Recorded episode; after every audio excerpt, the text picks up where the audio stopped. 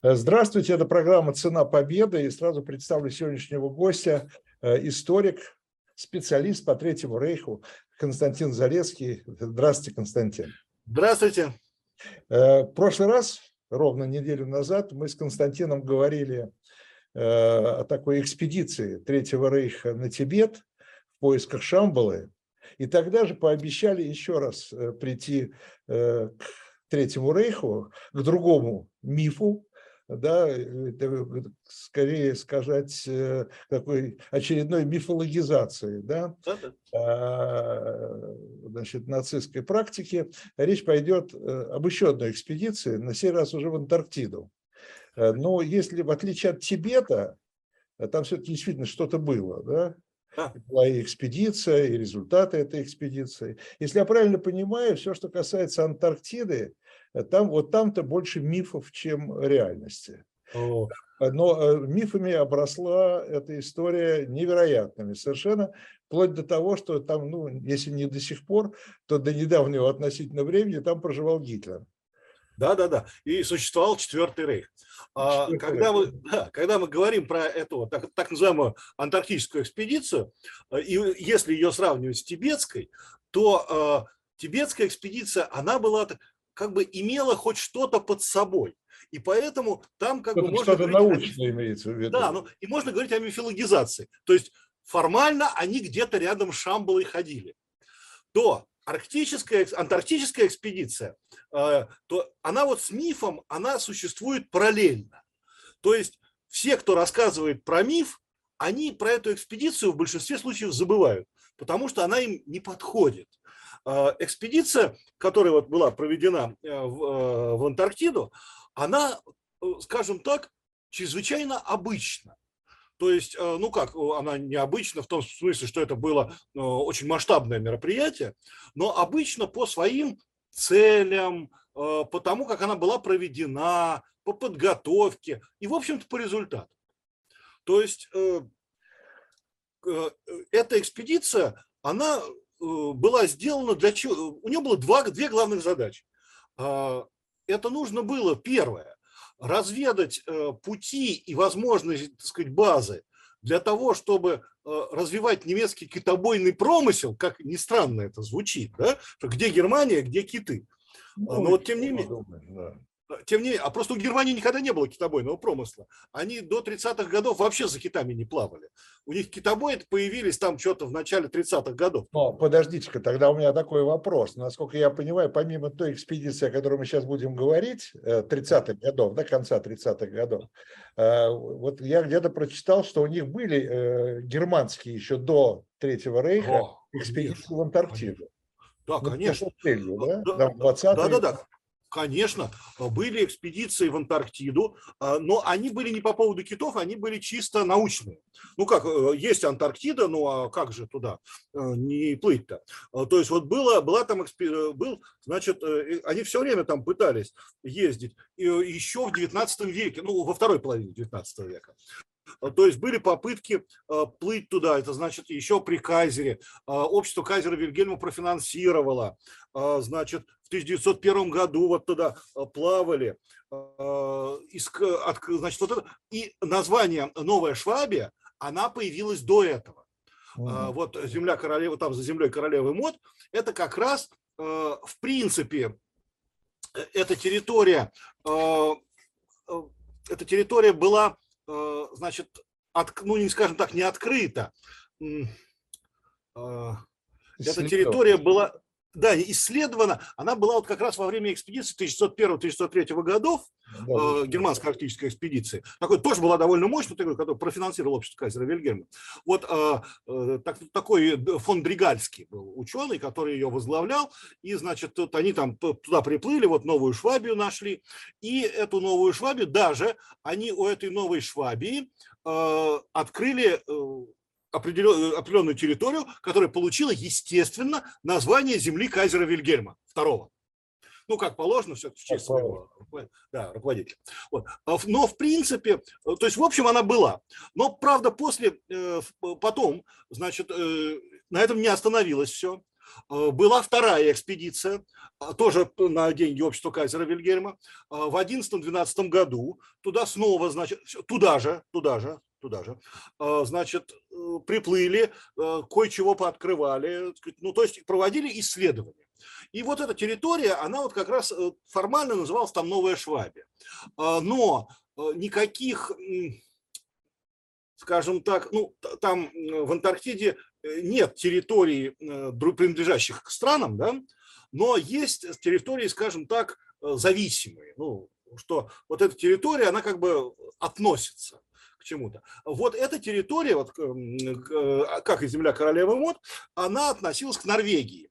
Э, примерно года с 38 э, на 30, то есть когда вот эти были исследования, то в общем и целом там, э, то есть Норвегия еще существовала как суверенное государство, поэтому определенные были моменты.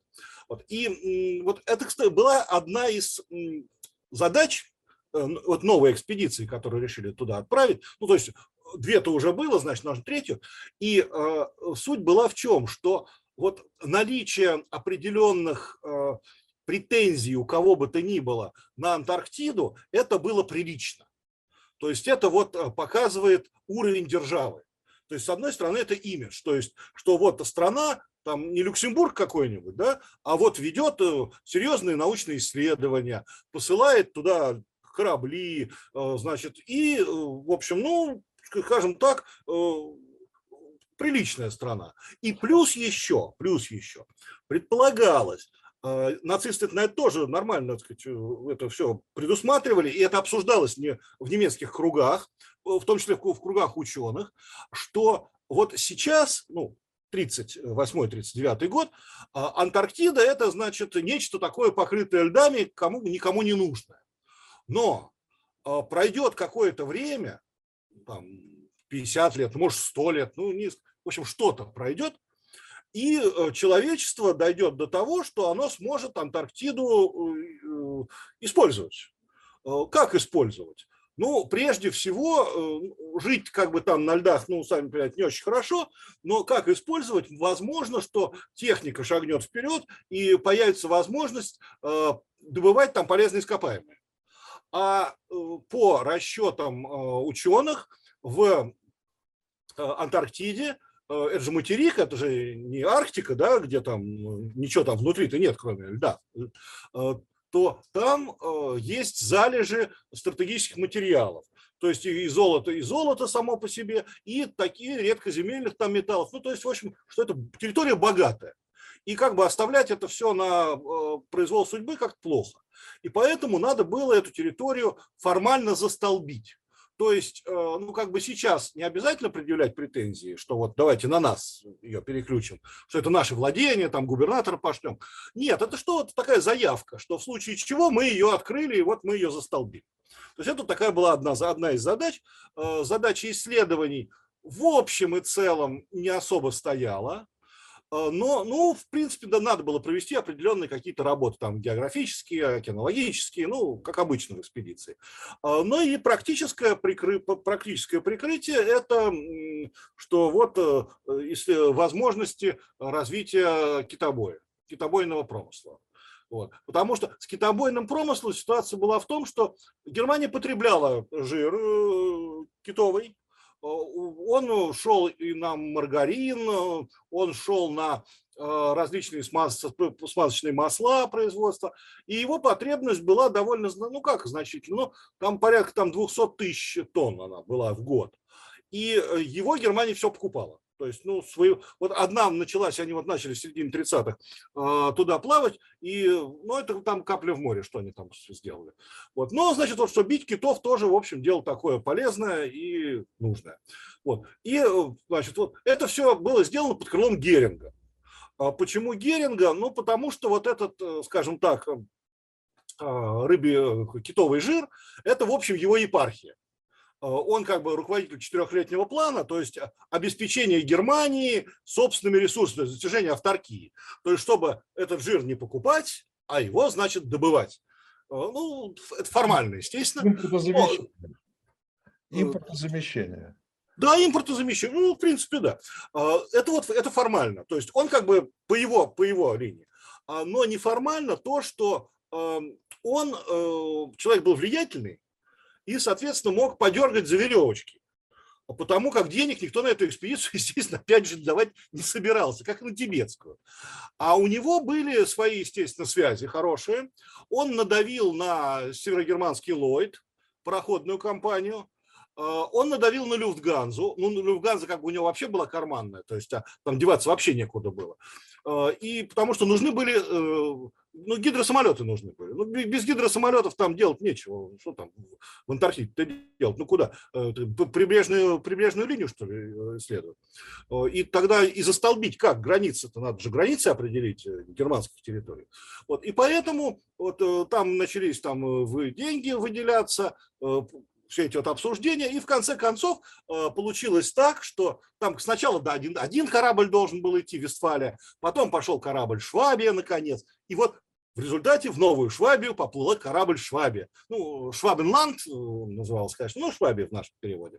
Вот. И вот в конце концов вот такую экспедицию они из, э, скажем так, э, ну, смогли организовать.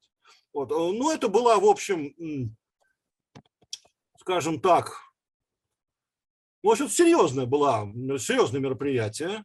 Значит, вот... На одном корабле, да? Э, корабль, да, грузовой, ну это грузовой корабль, то есть его, ну, его переоборудовали под э, такое судно, чтобы он мог плыть там, еще у него там трюм увеличили, ну, в общем, сделали под нужды экспедиции, палубу немножко, значит, переделали, чтобы на него можно было поставить два гидросамолета. Вот, это, значит, Люфтганза их взяли, это самолеты, это такие летающие лодки, ну вот с, с переделом, ну, с которой на воду могут садиться, да, а, Дарнье 16, до 16.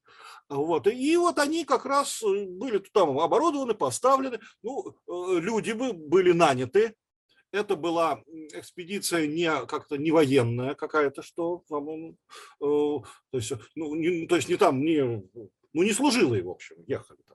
А вот ее руководитель, э, капитан Альфред э, Ричер, он был э, на тот момент, он был офицером запаса. То есть он работал в морском ведомстве, военном ведомстве, но в качестве офицера запаса.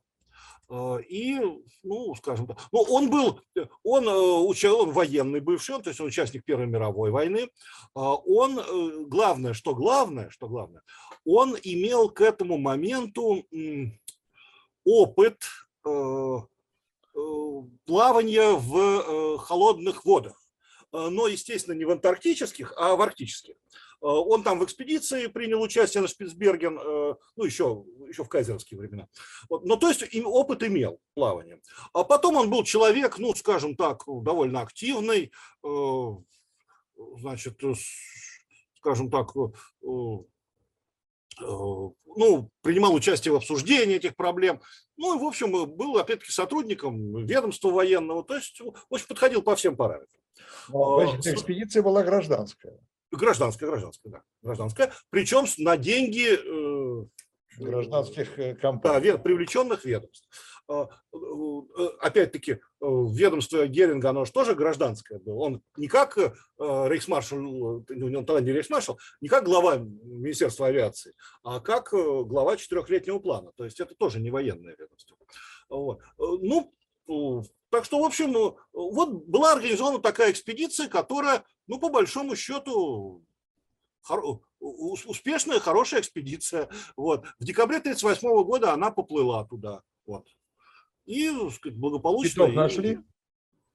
Э, ну как, они доплыли, скажем так, это самое главное.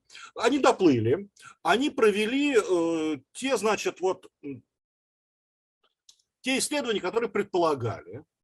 Они, самое главное, э, они вот подняли самолеты. Зачем, собственно, самолеты были нужны? А, они подняли самолеты и полетели вглубь.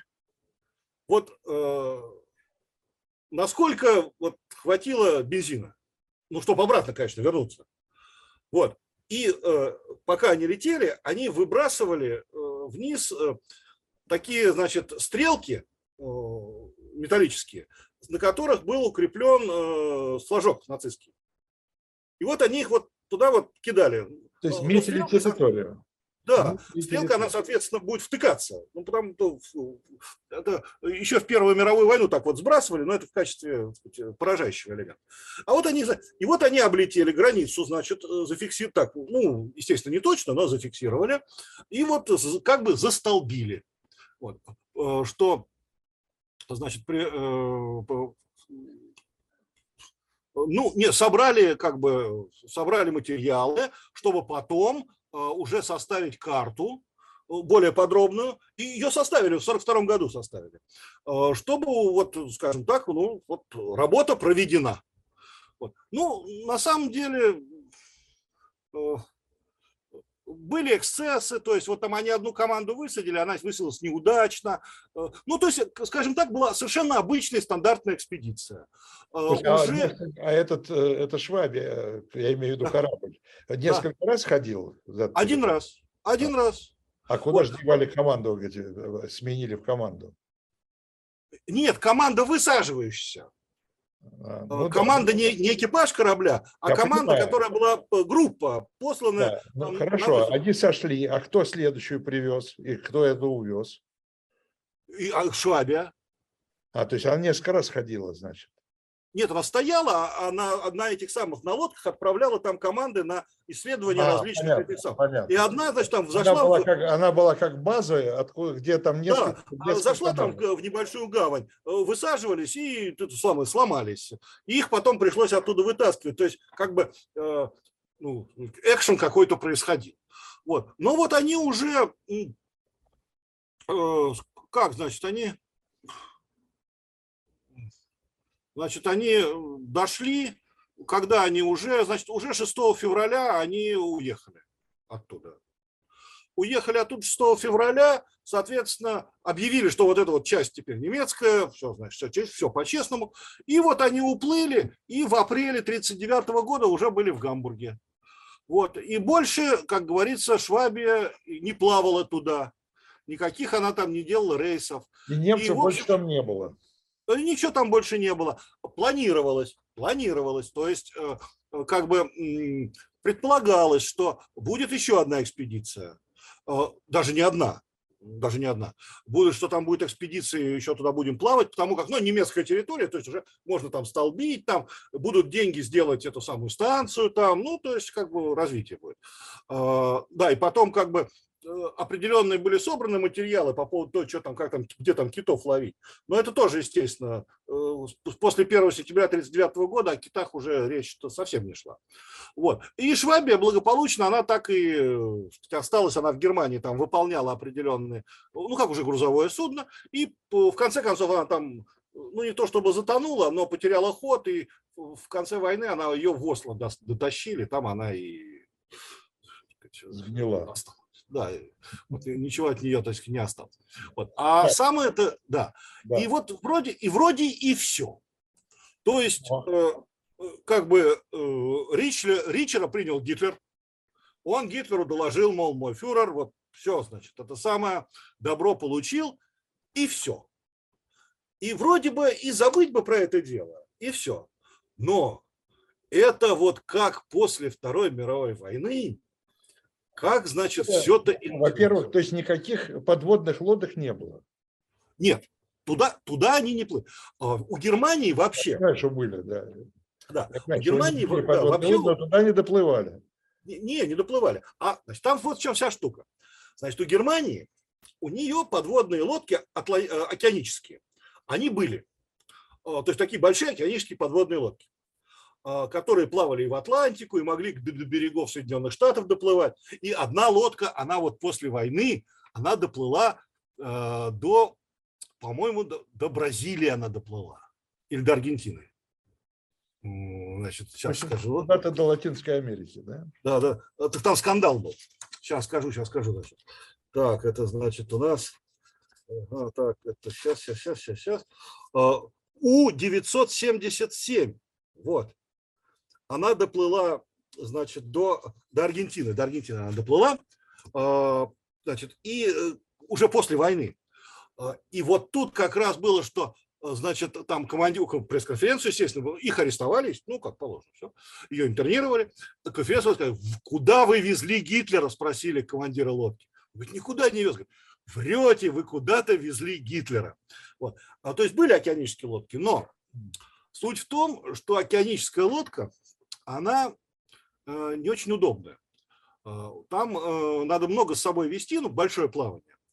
И ей надо, конечно, заправляться время от времени. И, то есть, доплыть до Антарктиды она может. Наверное. Даже людей может туда довести парочку. Но довести туда материалы для оборудования базы – это нереально. Туда просто не влезет. База – это же железобетон, то есть нужны эти пруты. Нужны... Это не влезет. А те, которые у немцев были, так называемые свиноматки, у них тоже было порядка 12 лодок, это которые могли в океане заправить другую лодку, то есть дополнительное горючее туда везли. А по легенде же там мало того, что там базу построили в, Антаркти... Э, в, Антарктиде, в Антарктиде, так там еще и сделали подземное хранилище для горючего, на котором эти, значит, лодки все, значит, еще там лет 50 плавали. То есть туда вот, а этих всех свиноматок-то, их и потопили к 43 году все.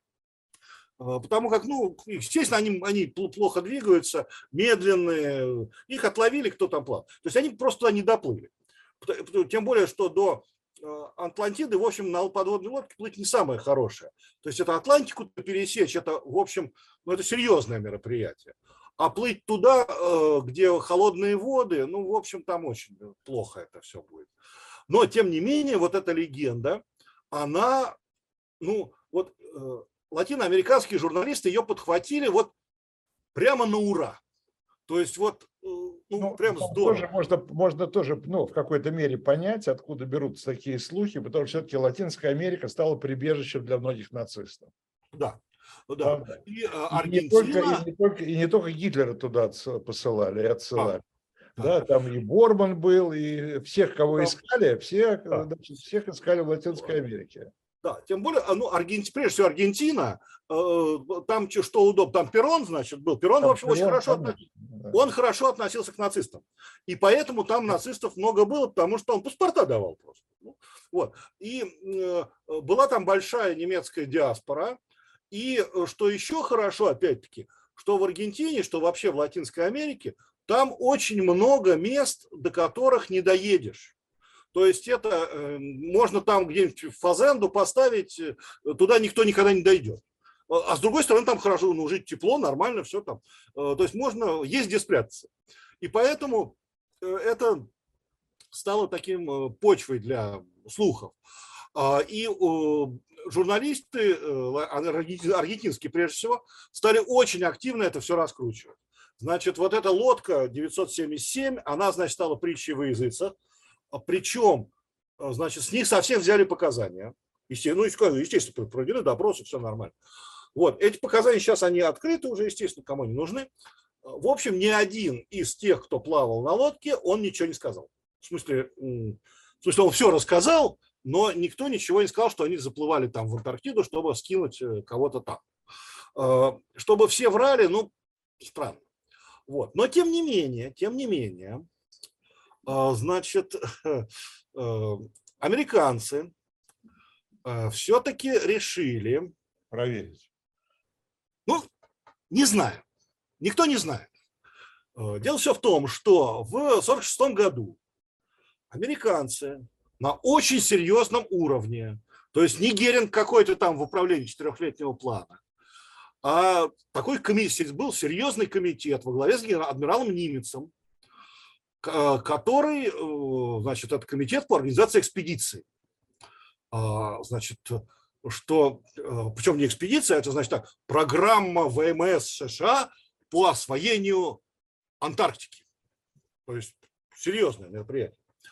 И оно, значит, разработало операцию под названием «Высокий прыжок», high jump, и послала туда, значит, э, ну, скажем так, оперативное соединение 68. То есть это Task Force, то есть это, ну, ну, скажем так, ну, это серьезная группировка флота. То есть это 13 кораблей, на них 33 самолета, э, больше 4,5 тысяч моряков, ну не только моряков, там всех, э, там 11 журналистов, э, какие-то ученые там есть. Вот. Объявлено было, что это операция научная. Никто не поверил. Когда плывет 13 военных кораблей и 4,5 тысяч человек, моряков, военнослужащих, то вот как насчет научной экспедиции, в общем, никто не верит. А, Причем, значит, это, этот, этот э, оперативное соединение во главе с адмиралом Бердом, Ричардом Бердом, причем адмирал Ричард Берд, он в свое время, у него есть, у него репутация как человека, ну, почти арктического исследователя. То есть человека, который хорошо знает эти воды, все, у него был опыт плавания. Вот. И причем, значит, был разработан план оперативный, что, значит, это оперативное соединение идет тремя группами в разные стороны, потом сходится. То есть, в общем, военная операция. Зачем? Ну, кто знает. А это же после войны выглядит, 46 46 год, да. 46 а год. Уже, они, они началась конкуренция уже с Советским Союзом.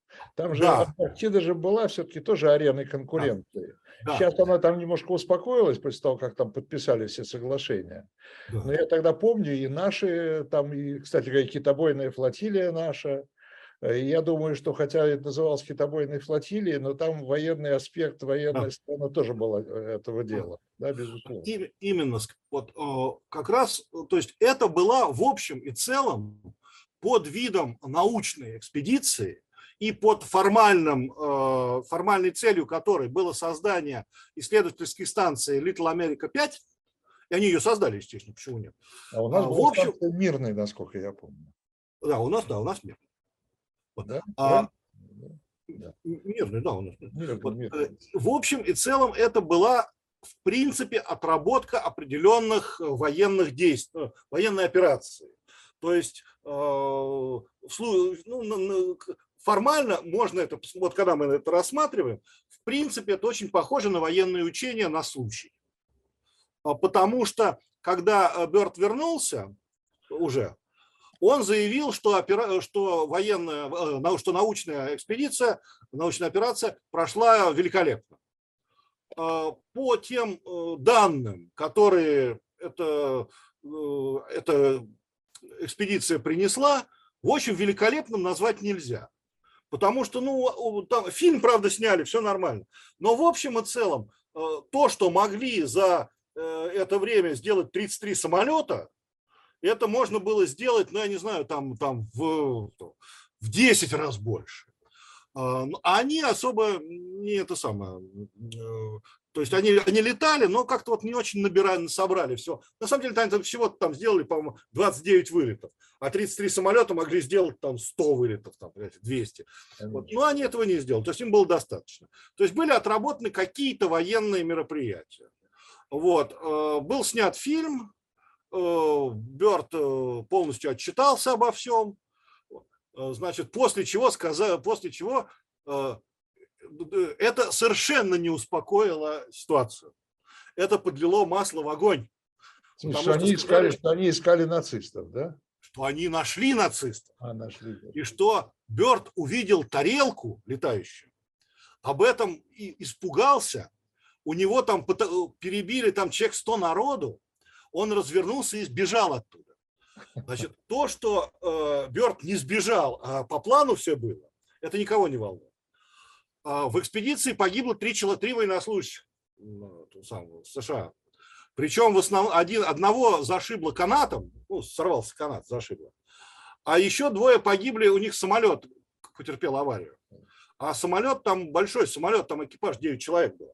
Вот, и двое там, э, в общем, там все ребята здорово обморозились, э, погиб человек. Э, вот. Ну, в общем, не очень удачно у них получилось. Но они спасли, большую часть все-таки вывезли оттуда. Вот, и что, в общем, погибло три человека, причем все зафиксировано, как они погибли. Но, тем не менее, значит, вышла вот шла вот вся эта вот журналистия, журналистская вокруг это копошение, Потом это перешло уже в Соединенные Штаты. И, наконец, э, вышла книга э, «Свастика во льдах». которую написал, э, она у нас вышла, у нас вышла, Ганс Ульрих Кранц написал. Он, фон, он пишет фон Кранц, фон Кранц. Вот, она у нас вышла на русском языке, можно достать при желании, доставать не советую, Билиберда это все. Причем э, Кранц вот это написал, сейчас вот на данный момент эта книга является источником всех знаний по нацистской Антарктиде. Вообще всех. А, то есть, а это что, это единственная книга об этой, об этой э, экспедиции? Э, ну, скажем так, это... Э, нет, эта книга не, не об экспедиции.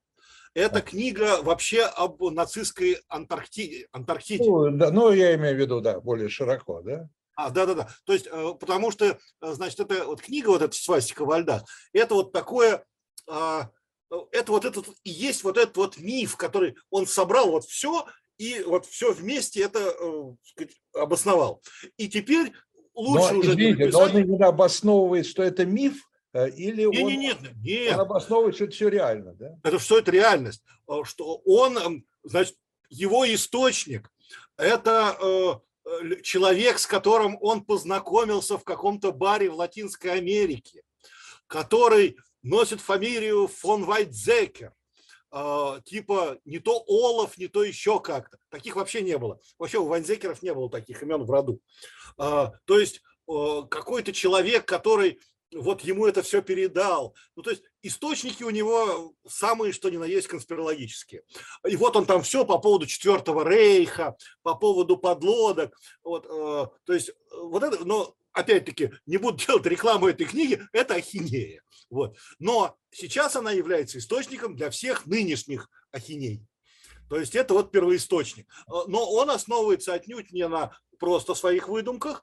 Он это все собирал вот по, э, прежде всего, по, по прессе, по всему. Вот. Э, так что это все... Э, значит, а суть... Это, сказать, что так или иначе этот миф жив еще. Жив. Жив.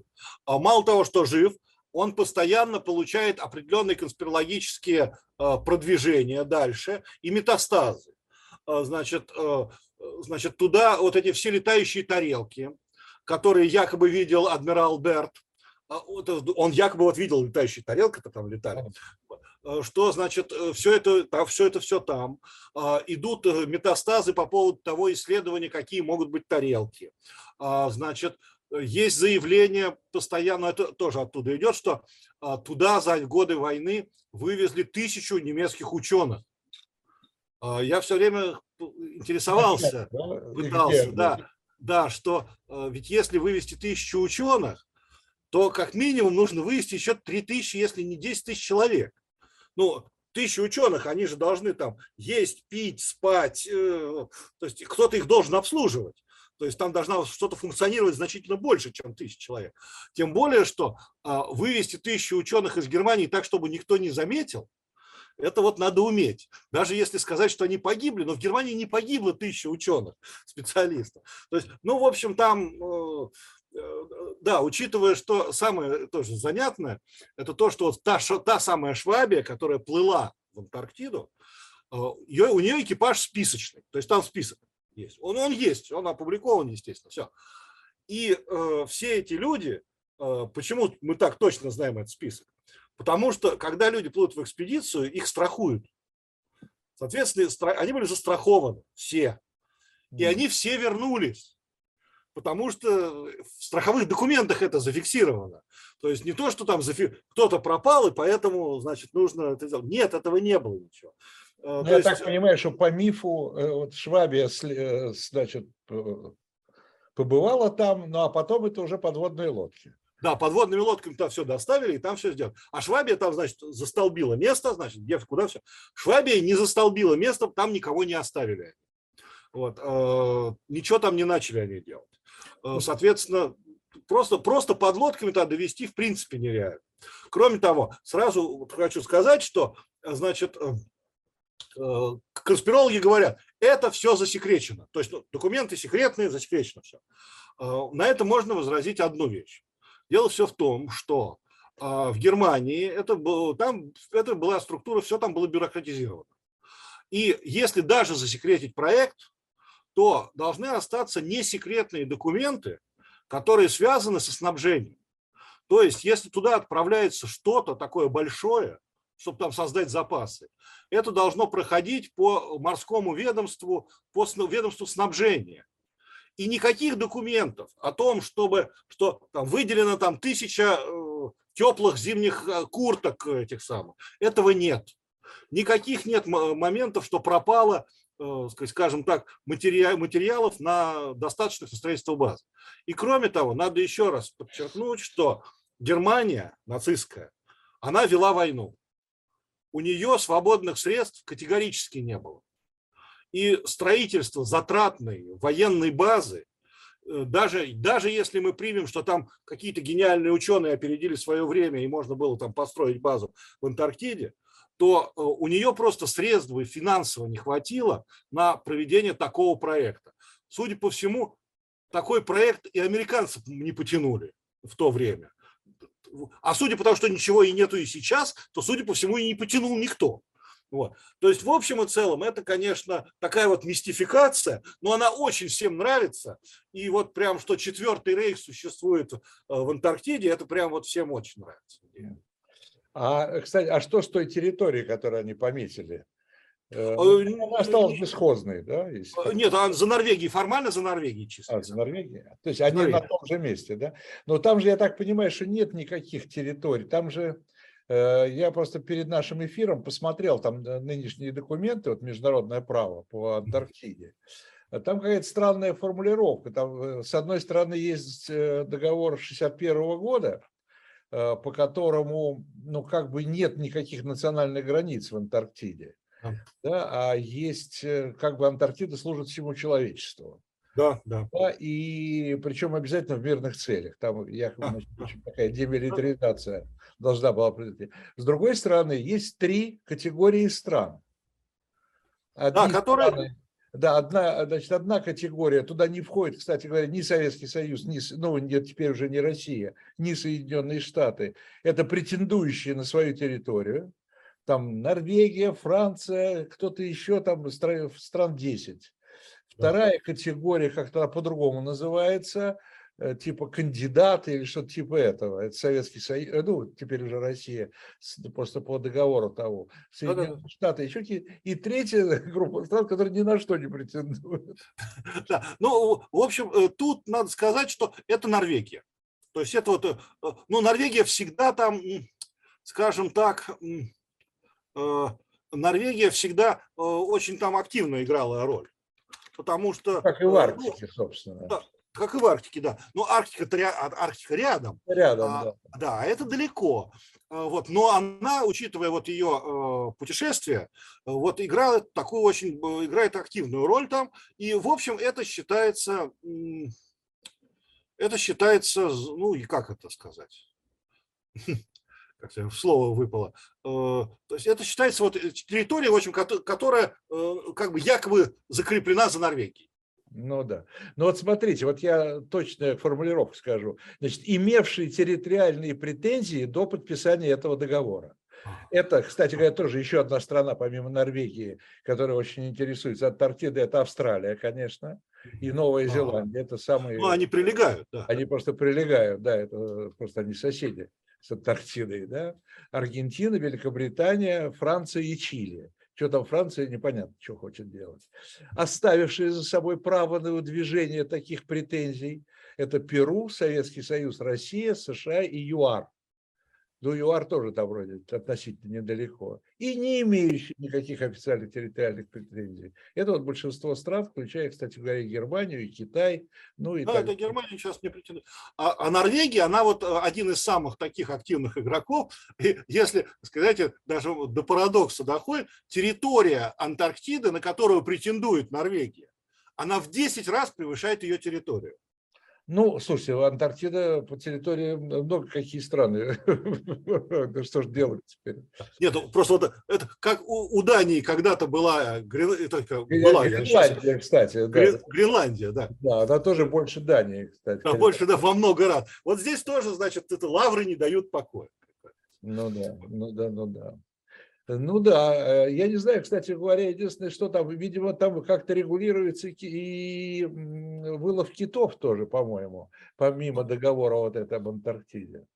Ну, там, да, ну, китобойный там есть, но, как я понимаю, там китобойный промысел, в принципе, все могут вести, но не все ведут. Там же ограничения есть большие.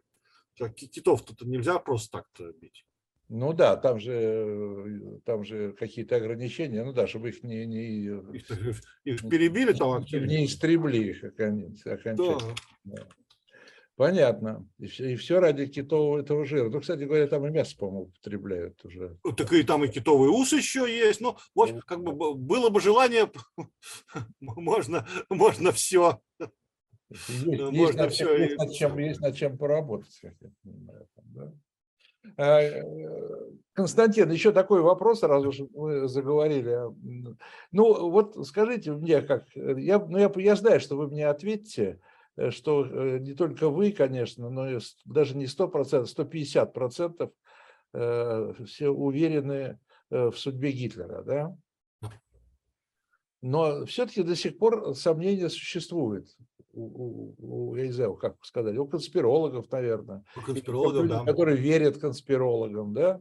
А, да, конечно. Какие-то и фотографии из Латинской Америки было людей, похожих на Гитлера. И ну, много, много было всяких, э, много было всяких версий. Э, то есть это вообще исключить, то есть э, это надо исключить и даже не думать об этом. В общем, да.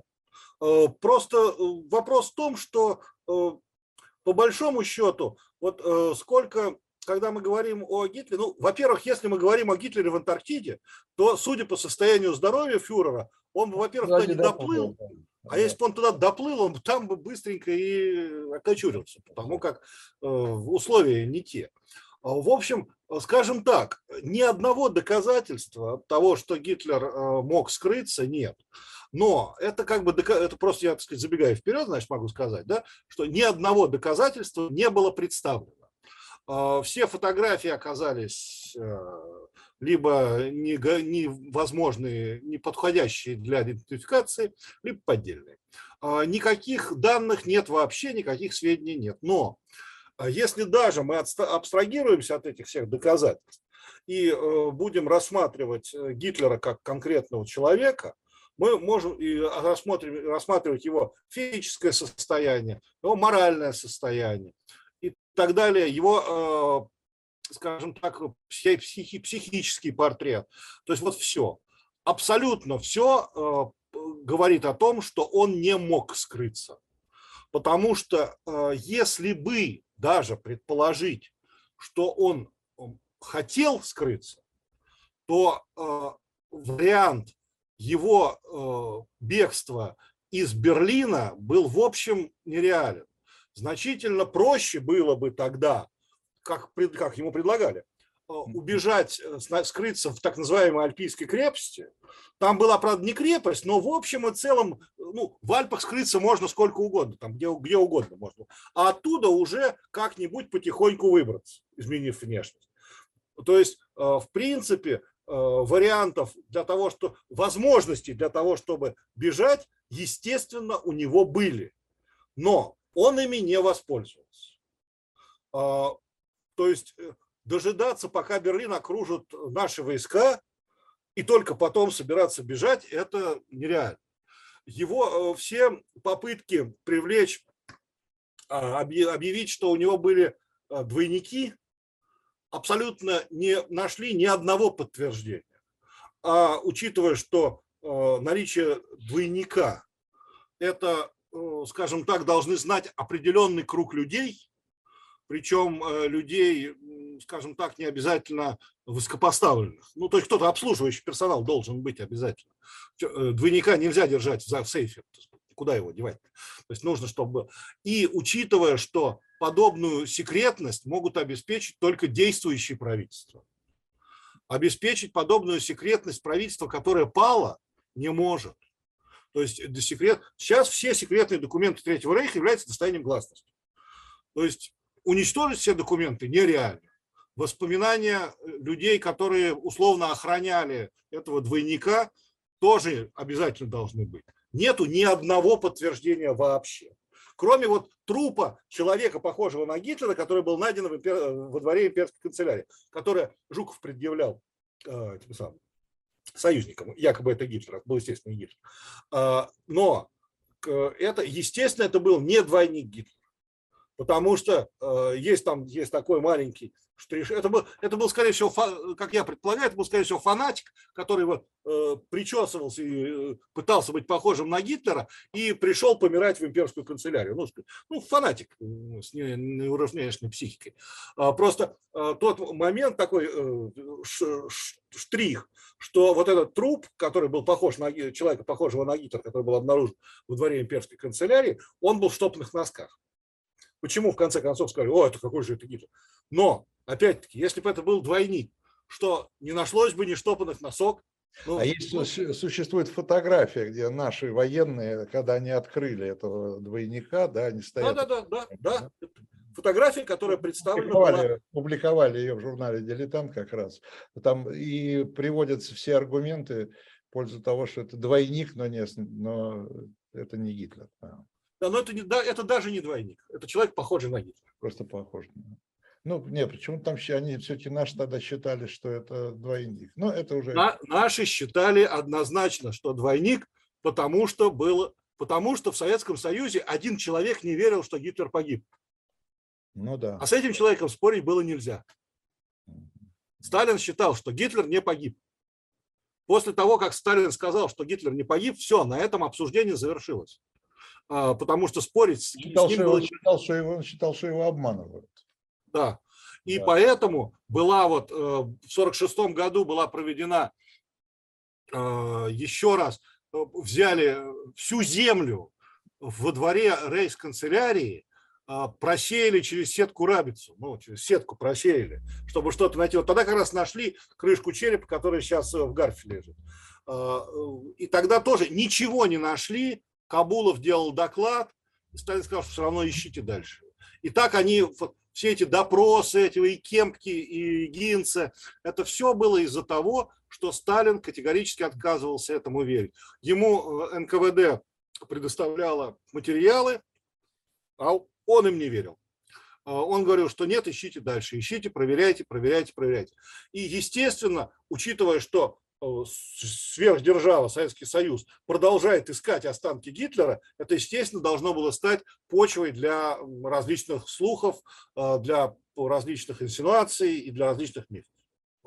Ну, конечно, понятно, что, конечно, для Сталина это было неприятно, что он покончил жизнь самоубийством.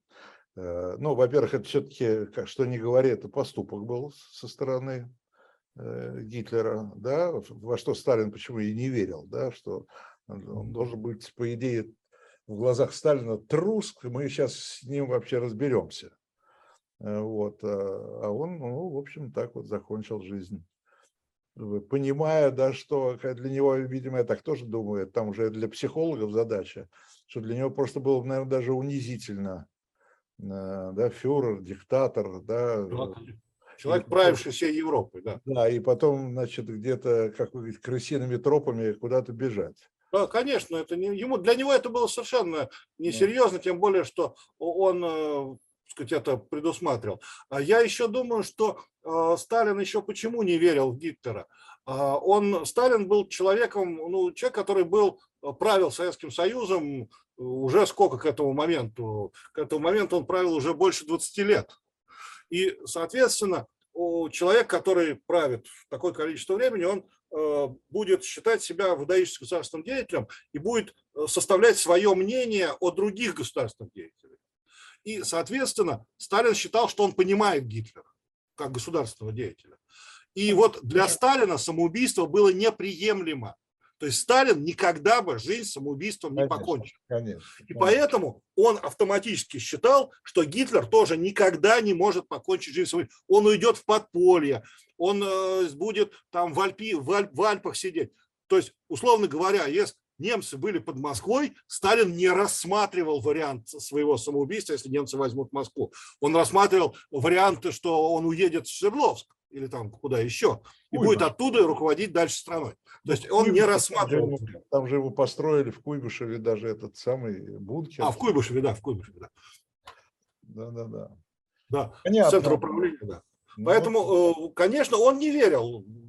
А скажите, э, Константин, а вот сам факт наличия вот этих крысиных троп, означает ли это, что нацисты, то есть, не, значит, означает, что они все-таки готовили заранее какие-то пути отступления там, ну, и для Гитлера, и для себя, и для, наверное, всего высшего руководства? А, нет, не совсем. А дело в том, что э, крысиные тропы, о которых мы говорим, это прежде всего крысиные тропы, созданные не то чтобы нацистскими спецслужбами. Вот в чем вся штука. Э, эти тропы создавались прежде всего э, хорватской католической церковью. Причем, причем почему? Потому что хорватская католическая церковь, она очень активно поддержала усташей. Ну, и э, многие католические священники, они принимали участие не только в деятельности усташей, но и в геноциде сербов, то есть непосредственно. И здесь накладывалось э, противо, ну, противостояние по религиозному принципу. Сербы все-таки э, православные а хорваты католики, причем католики такие достаточно э, фанатичные, достаточно религиозные. Ну, хочу сказать, что Ватикан тоже не сильно сопротивлялся нацизму, так мягко говоря. Да, нет, ну конечно. И, э, значит, у католической церкви, да, во время Второй мировой войны и до нее, в нацистском режиме, у них, у нее всегда была позиция, что цель, главная цель католической церкви – это сохранение своей паствы. То есть католическая церковь должна сделать все, чтобы свою паству спасти. И поэтому католические священники, а, они, э, когда стало ясно, что, в общем, ну, перспектив особых нет, они начали активно готовить э, пути для вывоза хорватских усташей, а, совершивших военные преступления. Под каким предлогом? Под тем предлогом, что эти усташи будут, попади они в руки Тита, они будут казнены не за свои преступления. То есть они, может, совершили преступление, но казнят их не за преступление. Их казнят по факту, что они католики и хорваты.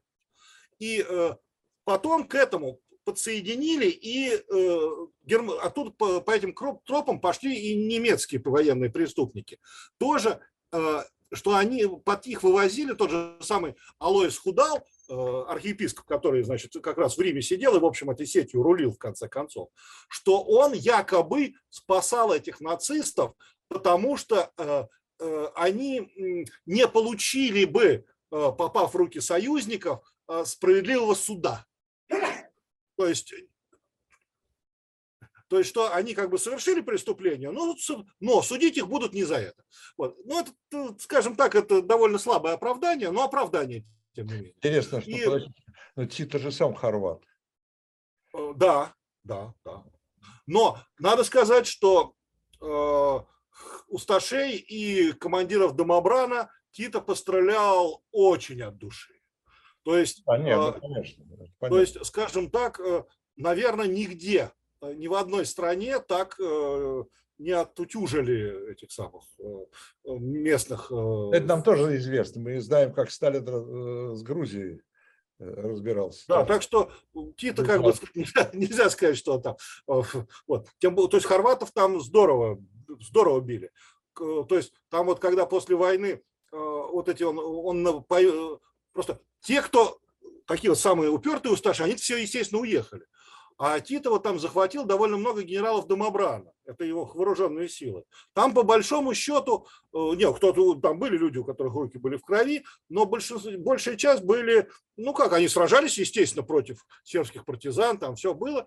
Но в целом там, ну, тюремного заключения, в принципе, можно было отделаться. Нет, их всех под высшую меру подвели.